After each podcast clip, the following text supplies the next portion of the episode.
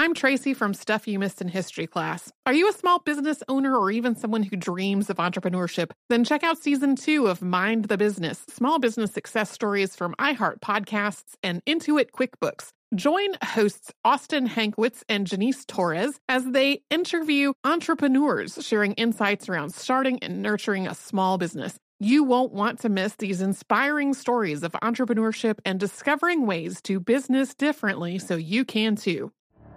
The Elevation with Stephen Furtick podcast was created with you in mind. This is a podcast for those feeling discouraged or needing guidance from God. Together in this podcast, we'll dive deep into scripture, uncover the powerful truths that will help you rise above your limitations and embrace your full potential. We're here to equip you with the tools you need to conquer life's challenges. Listen to Elevation with Stephen Furtick every Sunday and Friday on the iHeartRadio app, Apple Podcasts, or wherever you get your podcasts. I'm Hannah Storm, and my new podcast, NBA DNA with Hannah Storm, chronicles my six decades in professional basketball. From growing up in the sport to becoming one of sports TV's first female broadcasters. Join me as I dig deep into the game's history, unearth some wild stories, and talk to my friends from the world of basketball, from Dr. J to Charles Barkley. It's been a wild ride, and now I get to take you with me. Listen to NBA DNA with Hannah Storm on the iHeartRadio app, Apple Podcasts, or wherever you get your podcasts. It's been almost 3,000 years, and Greek mythology has proved that it is not going anywhere. But it can be difficult to find entertaining and engaging retellings of these myths that aren't fictionalized. Lucky for you, I'm here. Let's Talk About Myths, Baby is the Greek mythology and ancient history podcast of your dreams. I dive into the convoluted and confusing ancient sources so you don't have to. Listen to Let's Talk About Myths, Baby on the iHeartRadio app, Apple Podcasts, or wherever you get your podcasts. Welcome to Stuff You Missed in History Class from HowStuffWorks.com.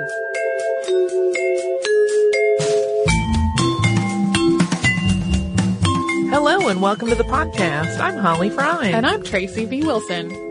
And today we're doing another listener request. Hooray! Uh, and it's a really delightful one, but I'm actually going to save the information about the listener email that requested it for the end of the episode. It'll be our listener mail segment because it adds a nice coda to the, the whole story. Uh, so Tracy, I'm sure you remember riding a carousel or a merry-go-round as a child. I do. Maybe even as an adult. Uh huh. Um, it is, or at least was, a pretty common part of childhood, but carousels have kind of become a, uh, less and less of an of the moment kind of part of childhood, even though there are still a number around and people do still enjoy them. Uh, but they are in some ways part of history and they have their own really interesting history. Uh, they're by no means gone, and we're going to talk about some of the modern developments in them at the end, but their prevalence in the entertainment landscape is not what it once was. They used to be much more of like an event item and centerpiece to amusement parks.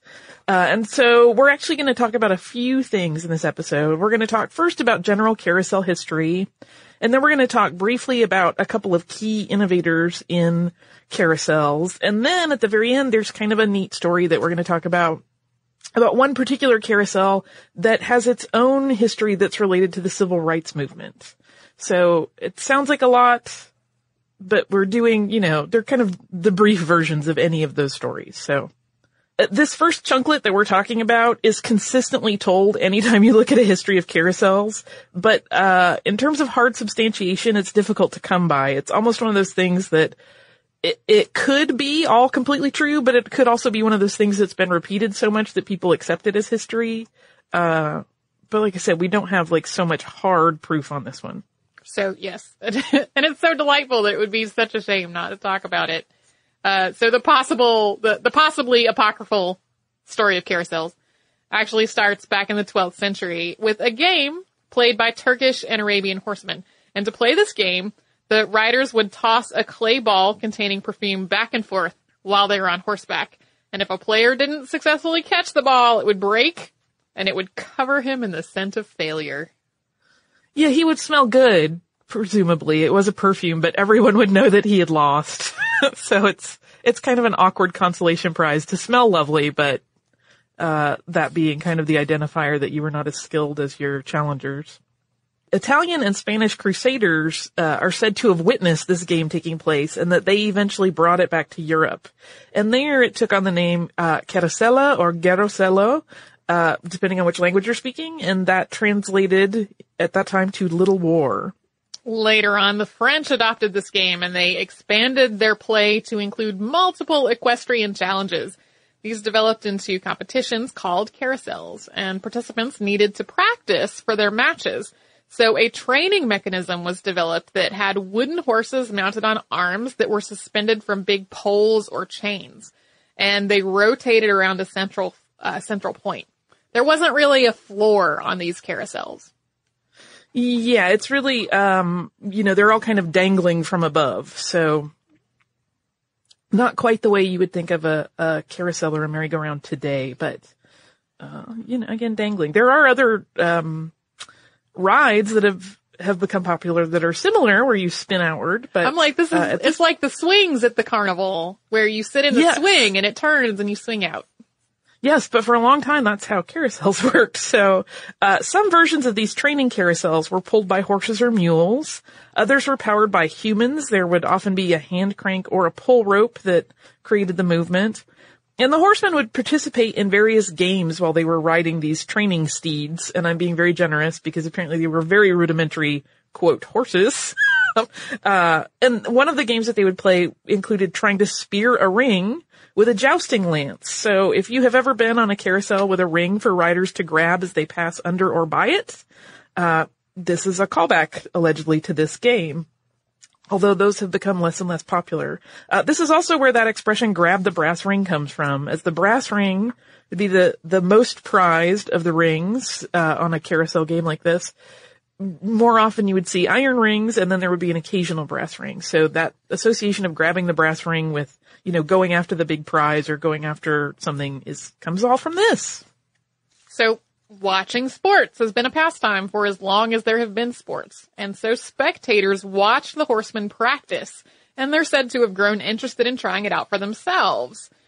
So where there's a demand, there are usually people who are ready to fill it for a price. And by the late 1700s, carousels were being made not for sports training, but for entertainment. And for the next hundred years or so, these simple man and mule powered divertisements, because they worked pretty much exactly the same way as the training ones, they were just gussied up in a more fun way, uh, were appearing at European festivals and fairs pretty consistently. Uh, but because they were powered either by man or animal, they had to stay pretty much on the small side. Victorian circus entrepreneur Lord George Sanger described the early hand crank carousels his father once made in his book, 70 Years a Showman. These rudimentary early merry-go-rounds had horses that weren't realistic, but they were colorful. The horses' manes and tails were made using rabbit fur. And because these still required a, a living creature to power them, uh, kids were generally employed to push carousels like Sanger's to get these mechanisms to spin. So these were usually the kids that could not afford to pay for a ride themselves, so they would push for the day, and then at the end of the day, they would be paid with free rides. Uh, there are some sort of dicey tales, mostly apocryphal, but I'm sure some of this happened of sort of near slave labor at some fairs where kids weren't really treated all that well. Uh, but for the most part, it seems to have been like a, a pay for play situation. you come and do this work and then at the end of the day, you get rewarded with a ride on the carousel. Uh, and some mechanisms did not involve children and they were turned by horses or more often at fairs, ponies. The velocipede was an interesting variation on this idea. Bicycles mounted around the outside edge of the carousel would generate the circular motion. Those things look so fun to me. Now I'm reminded uh, for a moment of a ride at the Georgia Renaissance Festival where you sit in it and it's mounted from a pole in the center and the people push it to, to turn it all the way up the pole and it rises up as the thing that's suspending it gets wrapped around the pole. And then they let go and you spin on the way down. Oh, I don't, I, I'm having trouble recalling that one, but I maybe never paid attention to the rides at the Renaissance Festival. I was probably too busy eating. Uh, in 1861, there was a major leap forward when steam entered the picture as a way to power carousels without direct man or animal power. On New Year's Day, Thomas Bradshaw debuted his steam-driven carousel in Bolton, England, and it contained a London-built boiler unit, an engine, and horses that had been made by Bradshaw himself, and he patented his carousel design in 1863. A similar carousel, which may actually have been the same one from the 1861 Bolton debut, was operating at a fair in Halifax in 1863. And while carousel technology was moving forward, it wasn't really met with universal enthusiasm at the outset. Yeah, a journalist who was describing this installation in Halifax described the mechanism as mammoth and overpowered, and he wondered how riders were not shot off their mounts like cannonballs.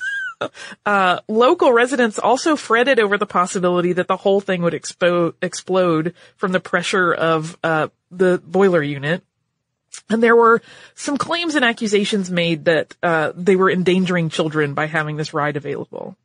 However, there were not any explosions, and people did continue to be interested in carousels. In the next couple of years, several more of them appeared around Britain. There's even a newspaper report of a, sting, a steam-driven velocipede at King's Lynn Mart in 1866, although the records of the mechanism are incomplete, and I'm a little like, how do you combine the bicycles and the steam? Yeah, I don't know, but it sounded so fascinating to me. Um, and then once carousels crossed the Atlantic to the U.S., they really underwent a huge transformation and they became bigger and flashier and more colorful. And the horses became far more intricate and detailed. Uh, there it was a little bit of a shift to sort of the art of it in many ways. Because the late 1800s saw major advancements in technology and industry, it wasn't long before the carousel saw them too.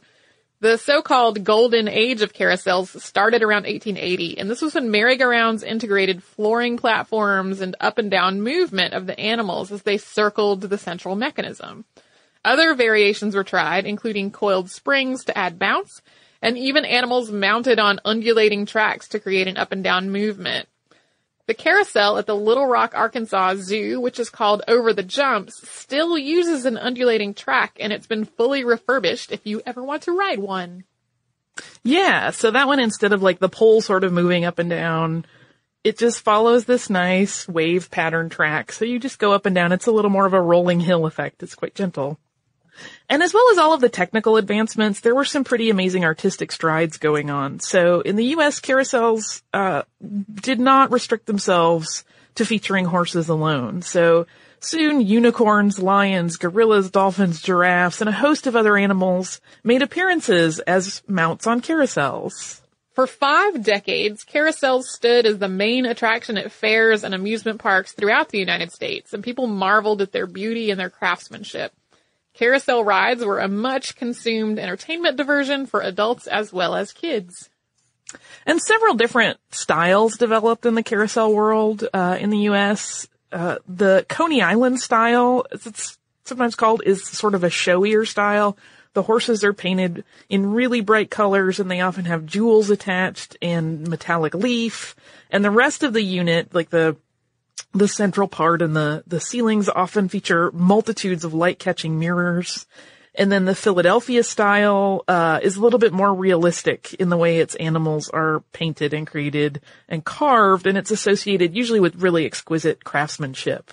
The county fair style is populated with much simpler designs. Uh, these merry-go-rounds are usually intended to move from place to place, like county fairs do, so they are by necessity a lot less complex and they don't have as much decoration. And then, just as the culture of carousels had really embedded itself in the Americana landscape, the Great Depression happened. Like a lot of industries, carousel production was hit really hard, and a lot of companies significantly reduced their output or closed up shop altogether. The golden age of carousels had ended, and it's estimated that more than 4,000 carousels were made in the United States during the golden age. Fewer than 150 of these are still intact. Uh, and we'll talk a little bit about some restoration efforts uh, later on. But next, we are going to talk about a couple of important men in carousel history. There are certainly more than two, uh, but in the interest of time, we had to kind of pick two that are important. Uh, but before we talk about them, let's pause for a quick sponsor break. I'm Tracy V. Wilson from Stuff You Missed in History class. Did you know small businesses make up 99.9% of all businesses in the United States? The world is powered by entrepreneurs, and if you're a small business owner or even someone dreaming of starting your own business, then you'll want to check out season two of Mind the Business Small Business Success Stories from Ruby Studio, from iHeartMedia, and Intuit QuickBooks. And every episode, hosts Austin Hankwitz and Janice Torres talk to entrepreneurs about how they've grown from the lessons of launching and nurturing a small business and how they have found success being their own boss. From the excitement of first starting out to finding the right tools and resources to process invoices and payments like QuickBooks Money, you won't want to miss these inspiring stories of entrepreneurship and discovering ways to business differently so you can too. And if you're a small business owner or even someone dreaming of starting your own business, then you'll want to check out season two of Mind the Business Small Business Success Stories from Ruby Studio, from iHeartMedia, and Intuit QuickBooks. This is Neil Strauss, host of the Tenderfoot TV True Crime Podcast, To Live and Die in LA. I'm here to tell you about the new podcast I've been undercover investigating for the last year and a half. It's called To Die For. Here's a clip. All these girls were sent out into the world and they were told try to meet important men, try to attach yourself to important men. The voice you're hearing is a Russian model agent telling me about spies sent out to seduce men with political power. The war in Ukraine is also being fought by all these girls that are all over important cities. For the first time, a military trained seduction spy reveals how the Russian government turned sex and love into a deadly weapon. If you want to kill your target, it's easy. You just seduce him, take him somewhere, start having sex, and then he's very vulnerable, so you can kill him easily. To Die For is available now. Listen for free on the iHeartRadio app, Apple Podcasts, or wherever you get your podcasts. I'm preaching to somebody today who is waiting for God to give you your next step. And you don't know what it is yet. You need God to show you your next step. Because God, I can't stay where I am, like I am, where it is. This isn't going to work. I, I have to move on, but I don't know where. A lot of time you'll use it as an excuse. Well, I don't know how. I don't know where. I don't know what. God, if you show me. God, if you tell me. God, if, no, no, no, no, no. You know enough right now. And if you needed to know more, He would show you. Hey, this is Stephen Furtick. I want to invite you to listen to my podcast, Elevation with Stephen Furtick. I am here to help you for the battles that you face in life, for the times when you feel discouraged, for the times that you need guidance from God. I want to give you the truth of what He says about you to help you rise to your full potential. Listen to Elevation with Stephen Furtick every Sunday and Friday on the iHeartRadio app, Apple Podcasts, or wherever you get your podcasts. I'm Tamika D. Mallory. And it's your boy, Mysonne, the General. And we are your hosts of TMI. New year, new name, new energy, but same old us. oh, yeah. And catch us every Wednesday on the Black Effect Network, breaking down social and civil rights issues, pop culture, and politics in hopes of pushing our culture forward to make the world a better place for generations to come. But that's not all. We will also have special guests to add their thoughts on the topics, as well as break down different political issues with local activists in their community. If you like to be informed and to expand your thoughts, listen to TMI on the Black Effect Podcast Network, iHeartRadio app, Apple Podcasts, or wherever you get your podcasts. That's right. Now back to our story.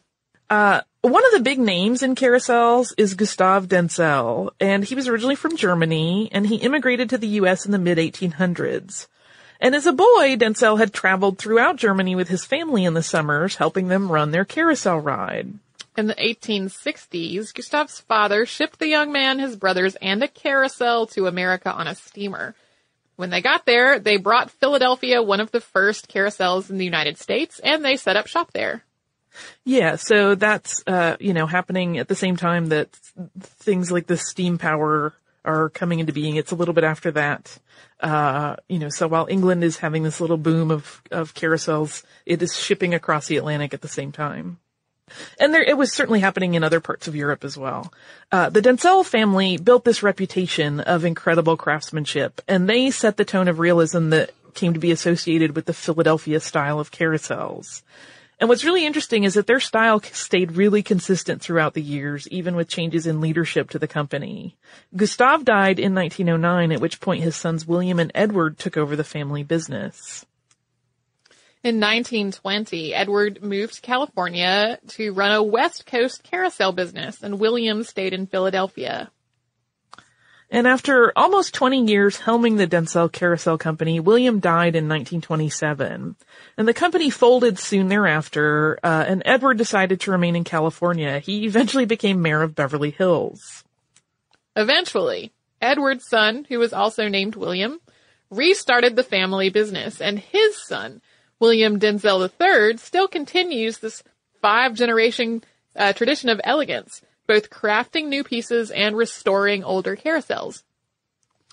Yeah, I, uh, one of the things that you'll find if you start looking around online is that a lot of these companies have had sort of a resurgence and often it's, it's family members that have reopened them or have just kind of bolstered them when they were struggling and are now running them again, which is kind of a lovely, sort of heartwarming part of it. Um, the other man that we're going to talk about today is Charles I.D. Looff. And like Dentzel, Looff was originally from Europe. He was born in Denmark in 1852. And he moved to the U.S. in 1870 at the age of 18. And at first he started as a furniture carver. Uh, his carousel carving actually started as a hobby. It was something he did with his furniture making skills in his off hours. But it soon sort of started to become a passion, and just five years after arriving in New York, he opened his first Coney Island carousel for business.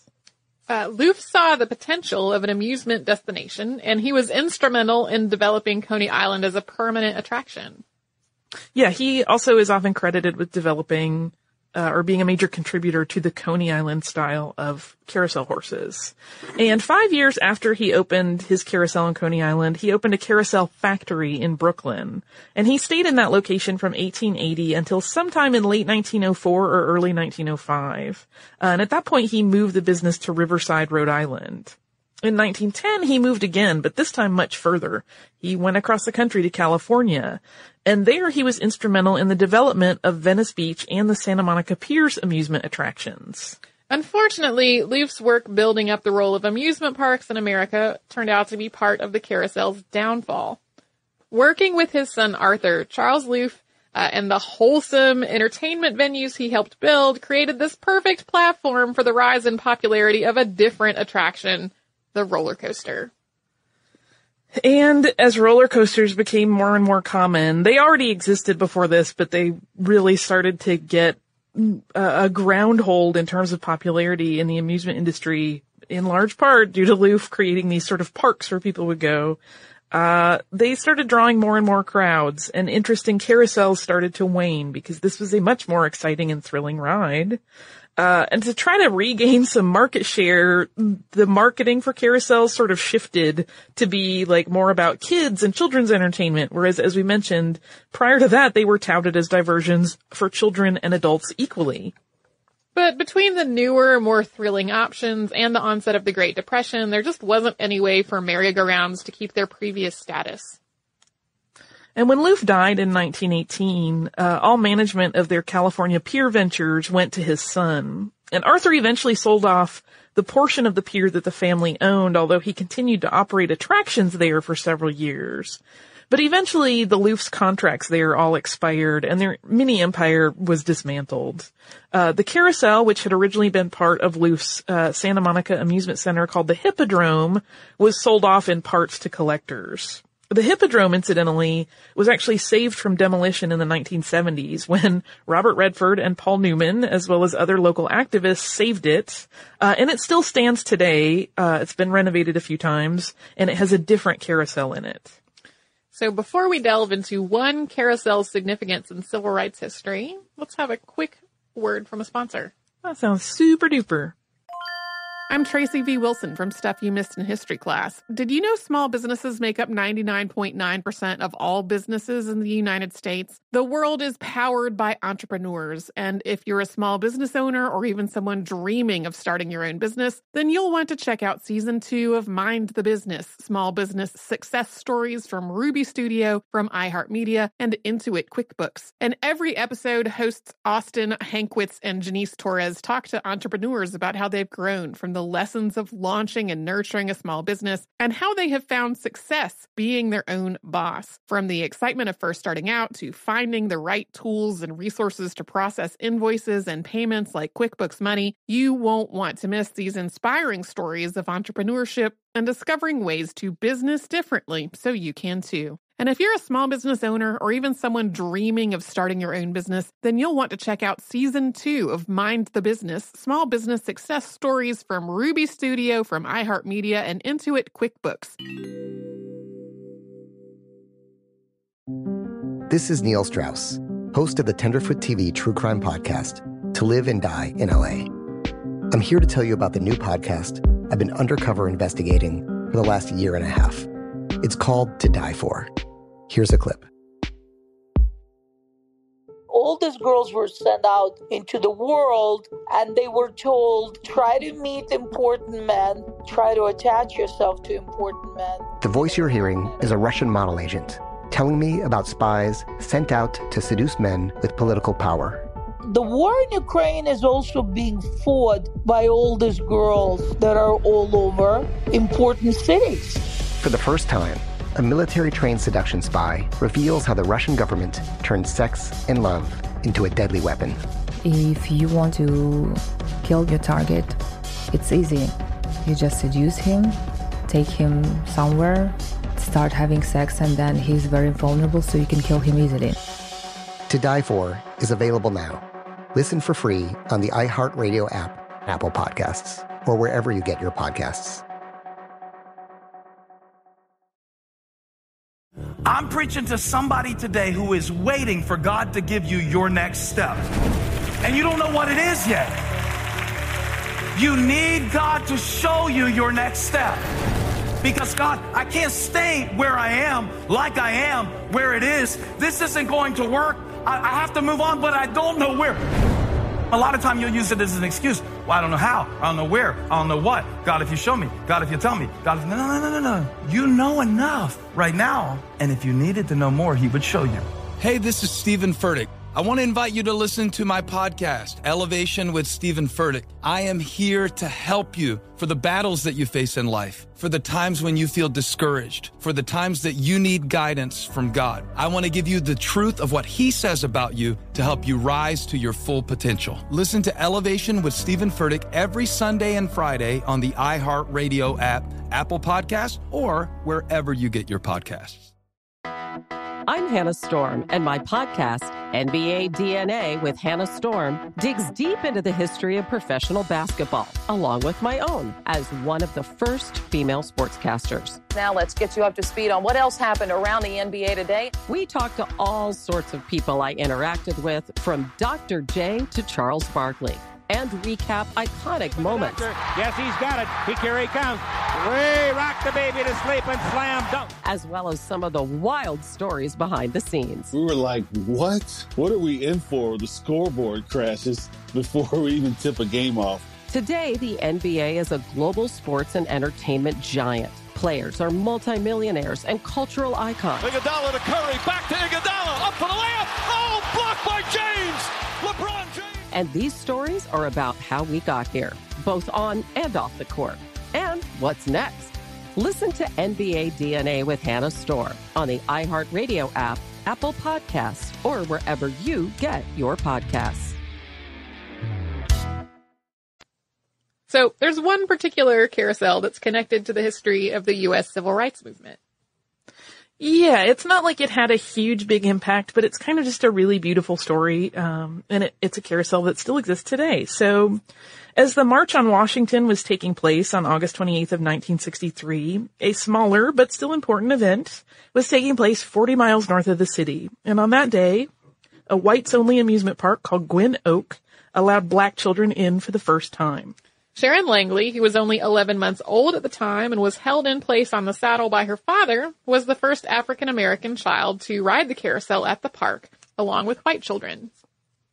And unfortunately, just a few years after the amusement park desegregated, it actually closed for good. And after a few more years, the carousel that had stood at Gwynn Park was purchased by the Smithsonian. That was in 1981. And at that point, it was moved to the National Mall. Seven years after its move to the mall, Stan and Donna Hunter purchased the carousel, uh, and they have since operated it there on the mall. But during all that time, no one knew of this kind of interesting little piece of history attached to it. Amy Nathan, an author researching civil rights history, finally put all the pieces together in 2011 and notified the Hunters of their merry-go-round's historical significance. It became part of Nathan's book Round and Round Together, taking a ride into civil rights history. And the Nathans have repainted the horse that Langley rode that day to commemorate the civil rights movement. The National Park Service has also included the carousel in educational programming about civil rights. Yeah, I just love that there's this wonderful piece of like children's history that's also a part of the civil rights movement. There's a really sweet picture of Langley riding it with her dad holding her when she's 11 months old. And then as an adult, once they figured out this little piece of history, she went back and wrote it again. And it's just so heartwarming. Uh, so while carousels did not vanish completely with the Great Depression, they certainly experienced a drop in terms of their presence and their popularity. And once the economy picked back up, so did production to some degree, but the hand-carved carousel horses that had been sort of this amazing art that was developing were replaced by fiberglass and aluminum versions. Uh, no more steam powered carousels were made. They had shifted over to electric. Yeah, definitely when I was a kid, the thing that we were riding into county fair was a fiberglass carousel run on electricity. And I was like, why are you making me do this? but now as an adult, when I'm somewhere and I see some like beautifully restored handmade wooden carousel, I think it's very lovely. Yeah. There are still some of those hand carved beauties remaining and the restoration projects have been undertaken to keep a lot of them around. Yeah, some of them are um, mounted by, you know, just private people that sometimes start collecting carousel horses and then decide they want to put carousels back together. Others are handled by companies, but in the last four decades, interest in carousels and carousel horses as collector's items has really swelled. Like in the 1970s, sort of this kickoff just happened where people started to become really into them again. And unfortunately, part of the problem with keeping carousels going is that in many cases, it is more profitable to sell off the amazing horses than it is to try to keep a carousel running. Uh, they have to run at a profit. There are also some interesting innovations in modern carousels. Washington's National Zoo now has one that runs on solar power, and all of the animals that are represented there are endangered species, so it's in line with the zoo's theme of conservation. Uh, so if you love carousels, this is our PSA, and you want to see them stick around, again, they have to operate in a way that makes money and makes sense for them to keep going. So go ride one. Seriously, if you have a local carousel, go buy a ticket to ride. Help keep it going. Visit often. Bring your friends. That's what's going to keep this piece of history alive. And so now we're going to tie some things that we've talked about together with the listener mail that Holly referenced at the top of the episode. Uh, she, or we both, actually got this email last year. So when we tell you that sometimes it takes a while, uh, I would say almost always. It almost always takes a while. uh, yeah. I mean, I, I, I want to, uh, I know we always say it, but I do want to reassure people that even if, uh, we haven't gotten to your request yet, we may or may not, but we're trying to. So we're working through it. And this is one of those things that I love the second we got it. And then it just kind of got backburnered by other things for a while. So yeah. And we also do read every single email that we get, although we are not nearly as good about answering. No, well, it's hard to keep up with. And as well as, you know, unfortunately the podcast is not our only job here. So there's, we're juggling some stuff. So I hope no one feels slighted if they don't get a personal reply. We try to as many as we can, but anyway, that's the story. So this listener mail is from our listener Ashley, and she says, Hello ladies! Uh, I love your podcast and I laugh at your love affairs with delicious food and historical clothing, both things I wish I knew more about. I have a happy topic for you since you asked for them so recently. My job. I work for the world's largest manufacturer of wooden carousels, the Carousel Works Incorporated of Mansfield, Ohio. This is site of the historic Ohio State Reformatory where they filmed The Shawshank Redemption. Our carousels are hand built, hand carved, and hand painted. We are one of the few companies in the world that still does this, and in addition to having a carousel in nearly every state in the Union, we have a carousel in Canada, two in South Korea, and the only two carousels at sea on cruise ships with Royal Caribbean's Oasis of the Seas and Allure of the Seas. We're putting up our 55th new carousel later in 2015, our third in South Korea. Right now, we are restoring the historic Euclid Beach Park Grand Carousel that was once located in Cleveland, Ohio, just one in a long line of restorations we've taken part in. It's also known as PTC number 19. The Philadelphia Toboggan Company was one of the premier carousel makers in the States, and their name is tossed around with historic carvers such as Illion, Herschell, Spillman, Dentzel, Looff, and Parker. Many of the wood carvers were immigrants who came from Europe and found work in the States. Many of these carousels were richly decorated and painted. However, after the Great Depression, they almost all went away and were replaced with aluminum and fiberglass. It was actually the Carousel Works that created the first new hand-carved carousel in 1993 to have been built since the 1930s using an antique frame, but all new figures, murals, and gears. I grew up riding that carousel. This is the really cool part about her job. It's all cool, but she says, I myself am a painter at the Carousel Works, having painted figures and murals for almost three years now. You can actually see my paint jobs on a carousel near you at the Birmingham Zoo. It's kind of near, the day trip maybe. Um, we built that carousel in 2002 and repainted the figures recently in 2013. I painted the clouded leopard and the jaguar. That is the coolest thing, Ashley. I actually cyber stalked her work and went looking for pictures of the clouded leopard and the jaguar at the Birmingham Zoo uh, carousel, and they're gorgeous. It's so beautiful. I am so thankful for this listener mail and the inspiration of it because it's one of those topics that it is really beautiful part of history, and I always like supporting artists. And carousels are, in many cases, amazing works of art. So I also kind of want to return to the days where we played a game of riding horses and throwing perfume at each other. I would play that. well, we can mount that as our own game. it can have some sort of horrible office game where we all smell like perfume. My thing is that, you know, I would want it to be good perfume, but that gets really expensive. we can just dilute uh, it in uh, oil. That's what we'll do. There you go. Uh, if you would like to write to us with an awesome idea or to tell us about your awesome historically significant job, you can do that at historypodcast at howstuffworks.com. You can also connect with us on facebook.com slash missedinhistory, on Twitter at missedinhistory, at missedinhistory.tumblr.com, and at pinterest.com slash missedinhistory. This is another episode where I can't wait to pin things. Uh, we also have a Spreadshirt store at missedinhistory.spreadshirt.com if you would like to get some shirts or tote bags or messenger bags or cases for your phone or other things that are delightful to you. Uh, if you would like to learn a little bit more related to what we talked about today, you can go to our parent site, howstuffworks.com go to the search bar, put in roller coasters, and you will get an awesome article about how roller coasters work. Uh, it is like what I consider How Stuff Works classic. Uh, if you would like to visit us online, you can do so at missedinhistory.com where we have show notes, all of our episodes archived, as well as the occasional blog post. Uh, and we encourage you to visit us there at missedinhistory.com or our parent site, howstuffworks.com. For more on this and thousands of other topics, visit howstuffworks.com.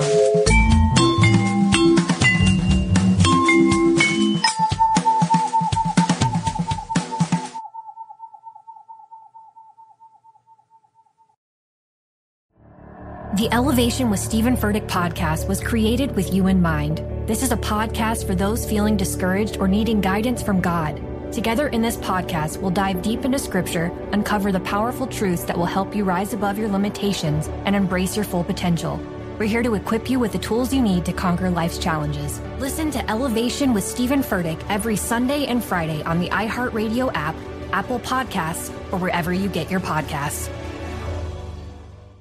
I'm Diosa. And I'm Mala. We are the creators of Locatora Radio, a radiophonic novela, which is a fancy way of saying a, a podcast. podcast. Welcome to Locatora Radio, Season 9. Love at First Listen. We're older, we're wiser, and we're podcasting through a new decade of our lives. This season, we're falling in love with podcasting all over again and getting to the heart of our stories. We're going places we've never gone before, and we're bringing you along with us. With new segments, correspondence, and a brand new sound. Season 9 is kicking off with an intimate interview with Grammy Award winning singer songwriter Natalia Lafourcade. What's giving you hope right now? Well, when I see what music does to people, it gives me a lot of hope. If you liked Locatora before, you're going to love season 9. Subscribe to our show and you'll see why Locatora is your prima's favorite podcast. Listen to Locatora Radio as part of the My Cultura Podcast Network, available on the iHeartRadio app, Apple Podcasts, or wherever you get your podcasts.